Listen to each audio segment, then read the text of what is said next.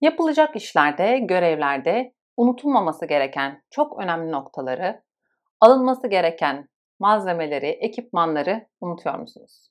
Öyleyse size çok basit bir teknikten bahsedeceğim. Kontrol listeleri.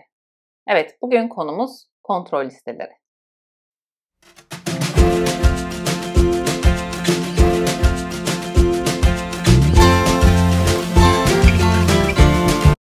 Kontrol listesi nedir? Nasıl hazırlamak gerekiyor? Kontrol listesi hazırlarken nelere dikkat etmek gerekiyor? Bir de bir kitaptan bahsedeceğiz. Checklist Manifesto.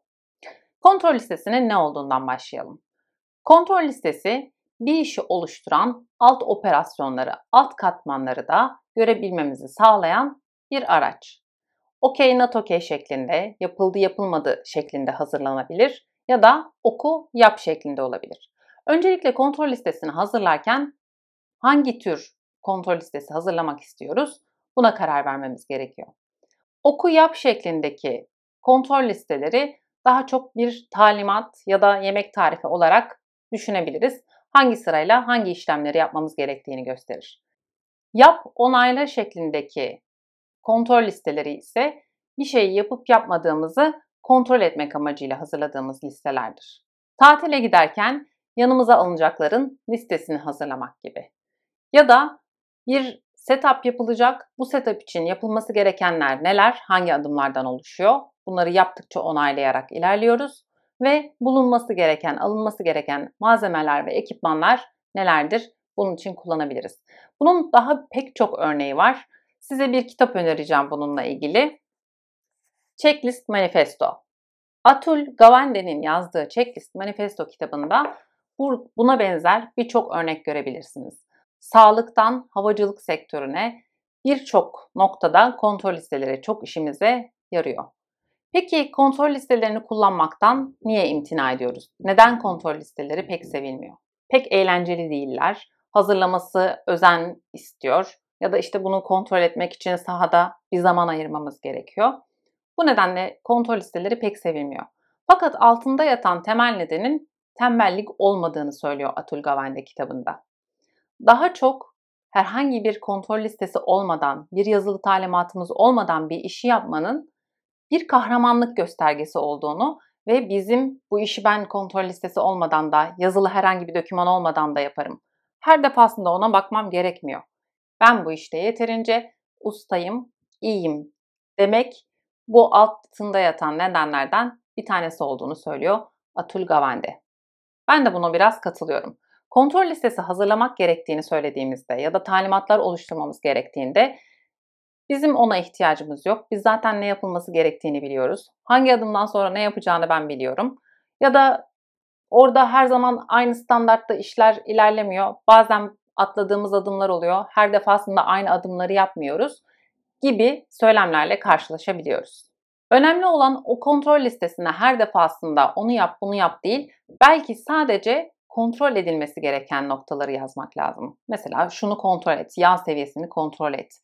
Bu malzemenin orada olup olmadığını kontrol et. Butonun çalışıp çalışmadığını kontrol et gibi. Biz bunu gözle belki yapıyoruz ama atladığımız durumlarda olumsuz sonuçlara neden olacağı için bazen sırasını kaçırıyor olabiliriz. Birazdan bahsedeceğim 5 adımı takip edersen aslında çok kolay bir şekilde doğru ve düzgün kullanılabilecek bir kontrol listesi hazırlaman mümkün. İlk adım probleme neden olan hataları belirleyin. Çok küçük, çok basit hatalar bazen çok fazla zaman kaybetmemize, problemler çıkmasına neden olabilir. Bu alt nedenlerin neler olduğunu çıkartırsak doğru düzgün işleyen bir kontrol listesi oluşturabiliriz. İkinci adım iç müşteri ya da dış müşteriden fikir ve gözlemlerini almak. Daha çok hangi noktalarda eksiklik yaşıyorlar? Yapılan işin çıktısında ne onları memnun etmiyor ya da eksik kalan noktalar neler? Onlardan geri bildirim alarak bu noktaları özellikle giderecek şekilde kontrol listesini hazırlamaya dikkat edebiliriz. Üçüncü adım basit bir yapılacaklar listesi oluştur. Yapılacaklar listesini oluştururken örneğin her ay sonu hazırlamamız gereken bir rapor olsun. Bu raporla ilgili olarak neler ters gidebilir? Şimdiye kadar hangi problemlerle karşılaştıysak bunları gidermek için birinci ve ikinci adımdaki yolları izleyip bunları giderecek şekilde bir yapılacaklar listesi oluşturabiliriz. Bazı noktalarda bağlantıların çalışmaması, linklerin bozulması ya da raporun grafiklerinde sorunlar olmasıysa problemler, bağlantılı dosyaların linklerini kontrol et adımlarımızdan bir tanesi olabilir. Dördüncü adım kontrol listesini test edin. Oluşturduğunuz kontrol listesini kullanarak o işi yapmaya çalışın. Süreci tam bir tur gözden geçirdiğinizde bütün eksiklikleriniz artık elinizde.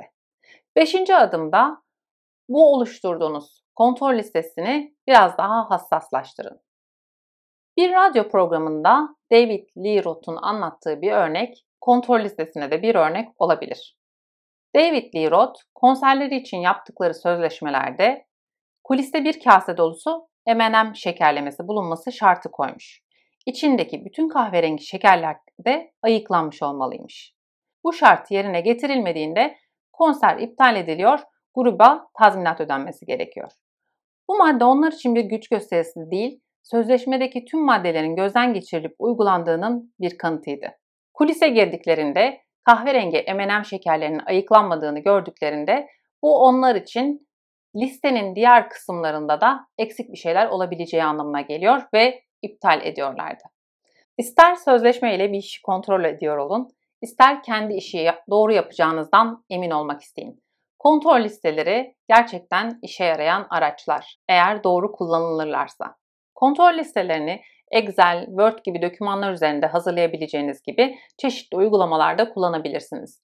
iAuditor isimli uygulama buraya bırakıyorum.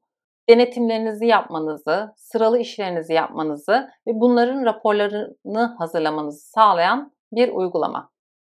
Bahsettiğimiz Atul Gavande'nin Checklist Manifesto kitabından bir örnekle videoyu sonlandıralım. 2005 yılında Columbus Çocuk Hastanesi'nde kayıtlar incelenmiş ve apendektomi yapılan hastaların bir bölü üçünden fazlasına doğru zamanda doğru antibiyotin verilmediği görülmüş. Yapılan incelemeler ve değerlendirmeler sonrasında ameliyat öncesinde antibiyotin verilmesinin unutulması ya da yanlış verilmesi altında yatan nedenleri tespit etmişler. Ameliyata başlamadan önce doldurulması gereken serbest kalkış izni veren bir kontrol listesi hazırlayıp bütün ameliyathanelerdeki panolara asmışlar. Cerrahi şefi 3 ay sonra apendektomi yapılan hastalarının %89'u doğru zamanda doğru antibiyotiği aldığını görüyor. 10 ay sonra ise bu oran %100 oluyor. Daha önce Medikabil Hastanesi'nden Profesör Doktor Aysun Yılmazlar ile yaptığımız bir podcast çekiminde de bu checklistlerin kullanımından ve oradaki yararlarından bahsetmiştik. Dinlemek isterseniz sondaki videolarımız içerisinden ulaşabilirsiniz. Özetle kontrol listesini düzgün bir şekilde hazırlarsak ve kontrol listesi olmadan yapılan işleri kahramanlık meselesi haline getirmezsek aslında kontrol listeleri çok işimize yarayan araçlar olabilir. İzlediğiniz için teşekkürler. Zil tuşuna basarsanız gelecek videolarımızdan da haberdar olursunuz. Hoşçakalın.